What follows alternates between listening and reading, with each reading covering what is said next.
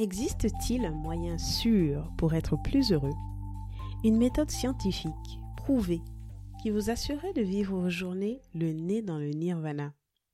Si c'était le cas, je parie volontiers mon chapeau que vous ne passeriez pas une minute de plus à m'écouter, mais que vous seriez tous et toutes à pied d'œuvre pour l'appliquer dès aujourd'hui. Parce que le bonheur, c'est un peu la seule chose qui nous met tous d'accord. On veut être heureux. Oh, peut-être pas tous. Aujourd'hui, dans le Book Club, on décortique ensemble l'histoire de Dan Harris, un célèbre journaliste américain qui nous livre dans son best-seller 10% plus heureux, non pas une méthode miracle, mais une immersion dans son cheminement personnel, ses hauts et ses bas, qui l'ont conduit après moult turpitudes à un état d'esprit plus heureux. 10%, c'est peut-être juste ce qu'il a fallu pour attirer mon attention sans que je ne parte en courant et en criant à l'arnaque. Alors si vous aussi vous avez été intrigué par ce titre, restez avec moi pour ce nouveau book club bien-être, partout où vous écoutez vos podcasts préférés et sur le site l'efficientiste.com.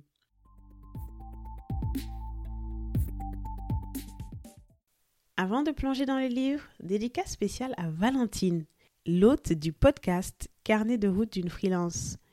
Quel rapport? Eh bien, c'est dans l'un de ces premiers épisodes que j'ai entendu parler de ce livre et que ça m'a intrigué. Si vous êtes féru d'aventure, de voyage, d'entrepreneuriat, vous retrouverez tout ça aussi dans son podcast, alors n'hésitez pas à y faire un tour. 10% plus heureux donc. Pourquoi seulement 10% Et pourquoi ce livre est écrit par un journaliste en activité et non par un ponte du développement personnel? Bref, je me suis lancée, je l'ai lu et je ne le regrette pas. Contrairement à ce que le titre peut suggérer, c'est loin d'être le monde des bisounours ou un recueil de techniques pour bienheureux. Au contraire, Dan est un sceptique assumé, probable déformation professionnelle de son job de journaliste. Il relate avec humour, finesse et beaucoup de légèreté ses tourments et ses difficultés et comment il a testé différentes méthodes pour mieux gérer son stress, son ego, sa vie tout simplement. Ce que j'ai le plus apprécié, c'est qu'on se retrouve facilement dans la peau de l'auteur.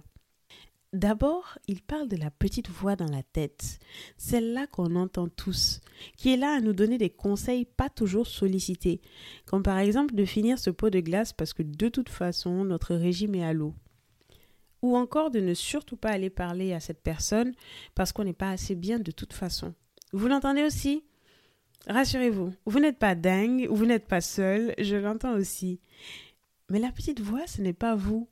Et dans son cheminement, Dan apprend non pas à faire taire la petite voix, mais plutôt à mieux vivre avec. Au final, comment rester dans le moment présent? Comment dompter la petite voix?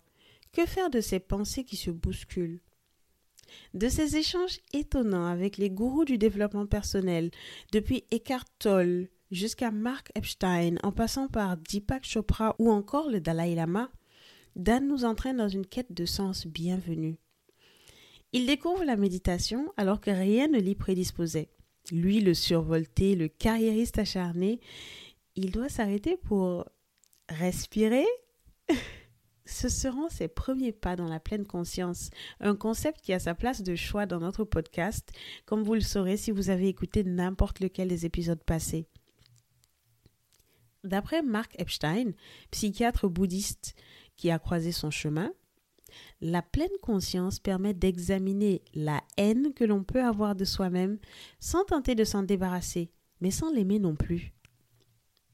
C'est dans cet élan et au gré des challenges de la vie que Dan va vraiment s'adonner à la méditation. Il va participer à une retraite très stricte auprès du professeur de méditation Joseph Goldstein et il va appliquer la méthode RAIN au quotidien. Rain pour R, reconnaître ses émotions, A, accepter ses émotions, I, investiguer sur ses émotions et N, non identifier ses émotions. Il cherche et il trouve une flopée de recherches scientifiques sur la méditation. Celle-ci permettrait de résoudre des problèmes de dépression, de toxicomanie, de tabagisme, de solitude, le syndrome du côlon irritable même. Elle réduirait le stress et augmenterait la concentration au bureau. Bref, un trésor de bienfaits pour une pratique gratuite, accessible à tous contre seulement quelques minutes par jour.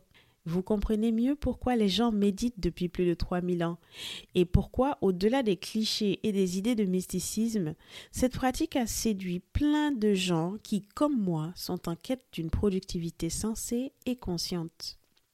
J'y ai consacré l'épisode 9 comme une petite intro à la méditation si vous souhaitez vous y essayer. Écoutons maintenant les conseils de Dan pour méditer en pleine conscience. D'abord, la base. Être installé confortablement, le dos bien droit. Ressentir sa respiration. Revenir doucement à la respiration à chaque fois que l'on se perd dans ses pensées. Ensuite, les astuces des pros. Premièrement, comptez 1 en inspirant et 2 en expirant. Deuxièmement, prendre note de ces sensations pour les rendre moins réelles.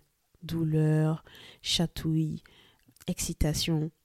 Troisièmement, compter ses respirations et recommencer à zéro à chaque fois que l'on s'égare. À 10, revenir au début.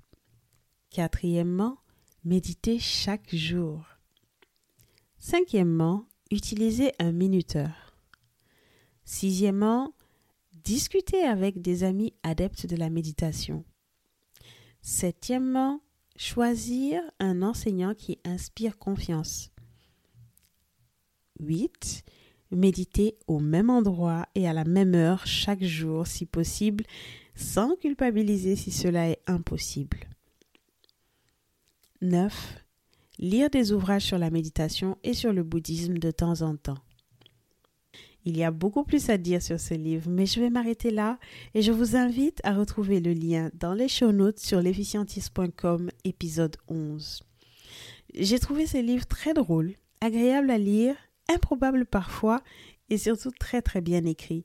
Je vous le recommande donc doublement, moi qui suis une convaincue par les bienfaits de la méditation depuis un bon moment déjà. Avant de nous quitter, je vous souhaite un excellent mois d'août et de bonnes vacances si vous faites une pause. L'efficientiste aussi fera une pause bien méritée pendant le mois d'août, l'occasion de recharger les batteries et de revenir avec la patate à la rentrée. En attendant, restez connectés sur Facebook ou Instagram, at l'efficientiste, pour ne pas manquer le best-of des épisodes précédents. Je vous donne rendez-vous le 7 septembre pour notre prochain épisode. D'ici là, portez-vous bien et n'oubliez pas, vous êtes ce que vous avez de plus précieux, alors prenez soin de vous.